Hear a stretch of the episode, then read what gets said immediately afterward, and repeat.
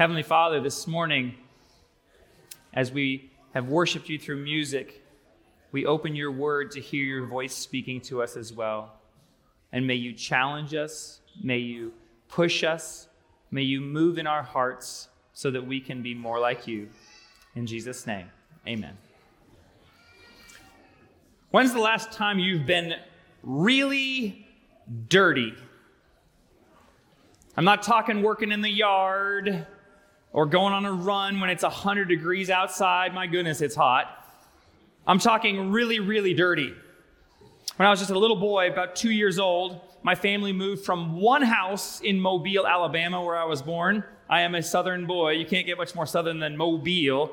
We moved from one house to another house. And if you've ever moved, you know how chaotic it can be. Packing boxes, telling movers where to take things, backing up the trucks, all sorts of fun things. And when you have little kids when you move, they kind of get uh, put by themselves to figure it out. And in this case, in our new house, my mom and dad decided to put us in the kitchen after all the boxes had been put there. And so it was a safe place for us to play. And this is before you had the, the switch or an iPad or a cell phone. So my sister and I were just figuring it out, just playing and hanging out. And the boxes that were already put there in the kitchen were the only things that we could play with. And so we began to help my mom by unpacking some of those boxes. And one of the first boxes that we opened was the box of all the baking items. There was sugar, there was baking powder, and of course, there was a big tub of all purpose uh, flour. Now, my sister's two years older than me, and I don't know all the details, I don't remember them, but uh, I do know that somehow I ended up inside the box and her hand ended up inside that flour, and scoop after scoop she put on top of me. If you'd like to see a picture of dirty, I have one for you this morning. Would you like to see it? Okay, that's way hardier than first service. It was so weak I had to ask again. See, see, my mom came into the kitchen. She saw what was happening and she screamed. My dad came running and he said, Oh, honey, let's go get the camera. She said, No, you'll track flour all over the house, but I'm glad he did because he captured what dirty looks like. Here it is. Here's a picture of it. Notice how clean my sister is. I'm not really sure how they got me clean. I assume it had to do with water, but water and flour just makes glue. I, I honestly think that they scrubbed so hard to get my hair clean, that's why I'm bald.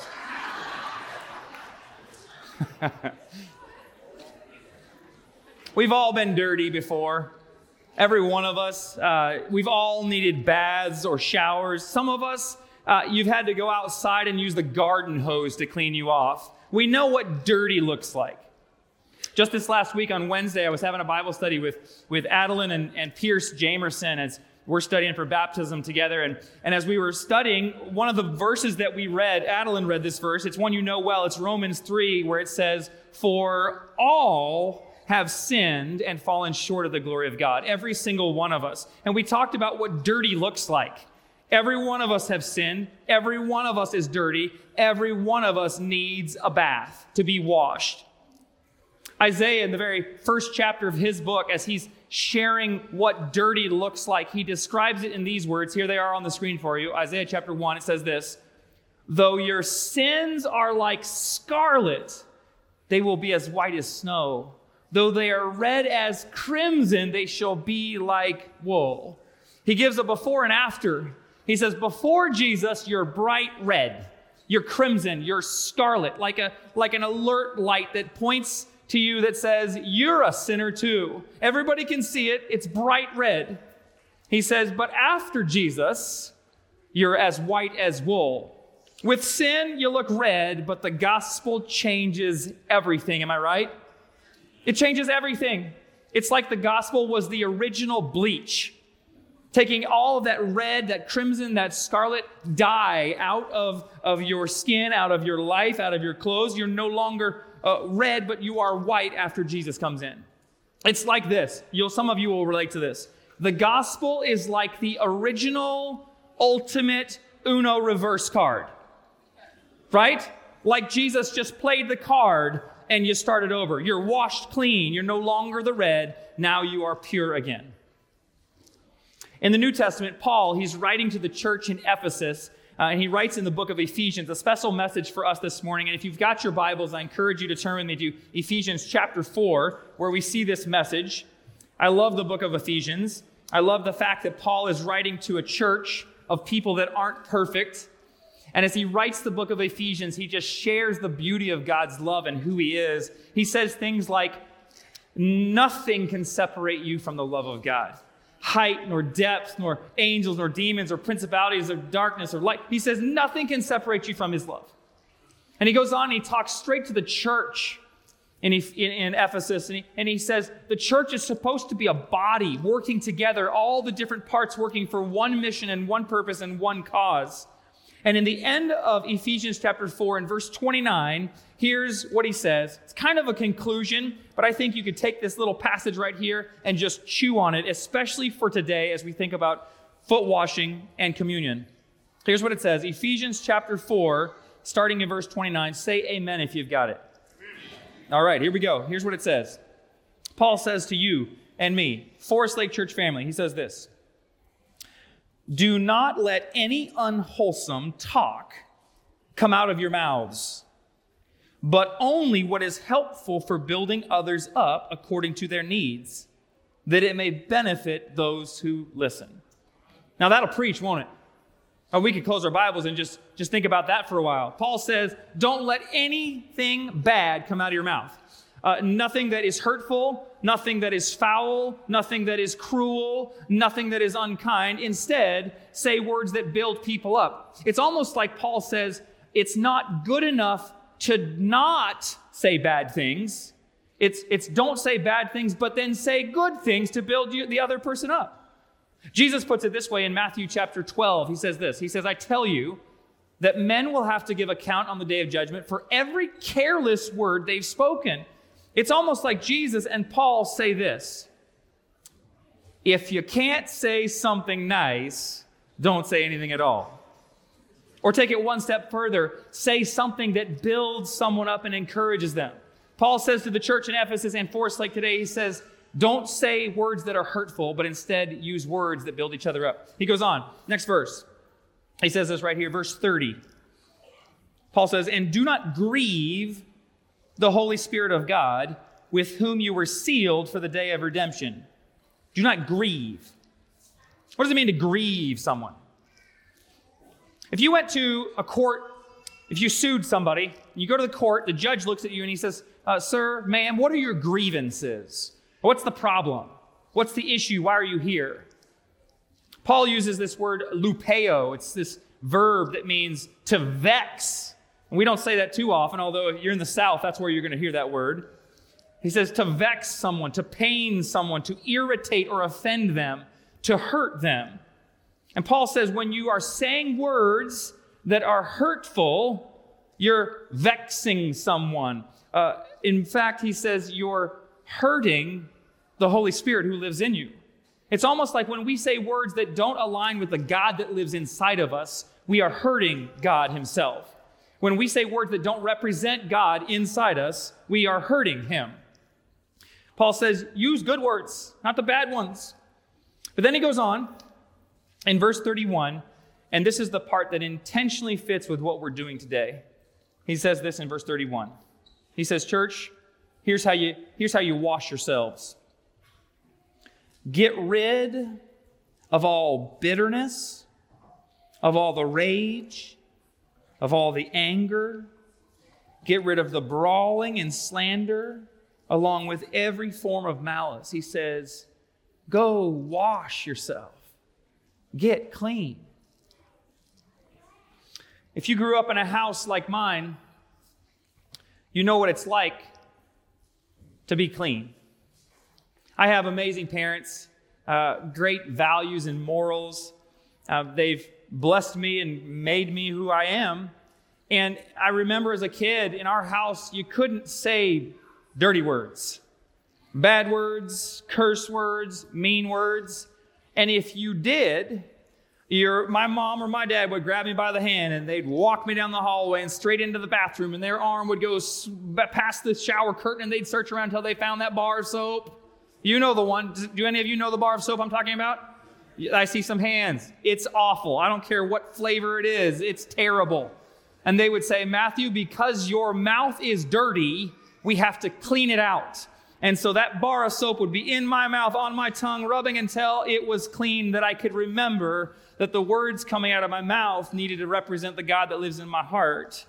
Paul says the same thing. He says, Get rid of that bitterness, get rid of the anger, get rid of the brawling and slander, get rid of the back talk, get rid of the complaining, get rid of the ranting and raving. And we could go on and on. And Paul says, Get rid of it all. He says, Wash it off your body. Scrub it until it's gone. He says, for the first time in a really long time, feel really clean. And we get to this last part, this last verse that we focus on today. It's verse 32. And these, this is the method of cleansing, the change that happens. It starts in verse 32, and Paul says to you and me, he says these words. He says, Be kind. We could just stop right there, couldn't we? Paul says, Be kind and compassionate to one another, forgiving each other, just as in Christ God forgave you. Paul says, Be kind, be loving, and be forgiving because you've experienced the forgiveness of God to you. Ellen White puts it best. She, she's one of my favorite authors, and she writes in Thoughts from the Mount of Blessings, page 113, she says, We can receive forgiveness from God only as we forgive others. It's the love of God that draws us unto Him, and that love cannot touch our hearts without creating love for our brethren. It's like, he, it's like she says, once you've experienced the love of Jesus and the forgiveness and grace that He has, you can't help but forgive somebody else and pass it along to them. That's what the gospel is. You've received something, now give it to somebody else. And once we've experienced it, we too must give it on to somebody else. When you feel His forgiveness, you forgive somebody else. You know, many of you have read several books. One of them is uh, The Five Love Languages by Dr. Gary Chapman. Any of you read that book? Any of you read that book? Okay, I was worried for a second there. I thought, man, we, we're going to we're gonna buy evangelism funds from the Conference Javier. We're passing it out to the whole church. He writes this book on the five love languages, and it's all about how you experience love. But what you may not know is that he also wrote a book called The, the Five Languages of Apology, which is how people sense that they have been apologized to.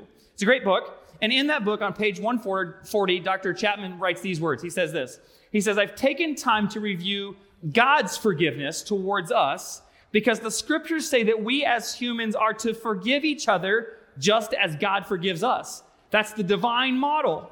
And it is a wise and prudent model for making an apology in today's world. He says there's two points to it. Here he says it has two essential elements one, confession and repentance on the part of the offender, and two, forgiveness on part of the one sinned against. Two parts. One person goes to the other and says, I confess what I've done and I repent from it, and the other person forgives them. It's the divine model between God and humans, but it's also the model between humans and humans. It's how it works. And it sure reminds me of what we're about to do here in just a few minutes. In the ordinance of humility, some people just call it foot washing. My whole life, eh, growing up in the Seventh Adventist Church, and many of you have the same experience, during communion and foot washing, you go to where the basins are and there's water there, and you, you're there with your spouse, or you're there with your kids, or you're there with friends, even, and you spend some time in prayer saying, and it doesn't have to be specific, but it can be, confessing to God, I'm a sinner, I'm dirty, I need to be washed clean. And then you go through this hu- humble opportunity of washing one another's feet just as Jesus washed the disciples' feet. It's a rebaptism. Oliver just got baptized a minute ago. Every time we wash feet, it's the same baptism. It's a rebaptism of your whole being, your whole body, and your heart too. And this morning, as we're about to do that, I have a challenge for you. It's, it's, a, it's uh, something that's only personal to you. that can only be tailor made to you because of the Holy Spirit. Because today, as you wash feet, I wonder if there are others in your life, in your heart, where you need to have confession and repentance and forgiveness. It might be someone here in this very room right now. Maybe you've been hurt by something. Maybe someone said something. Maybe it's time to wash feet and give forgiveness.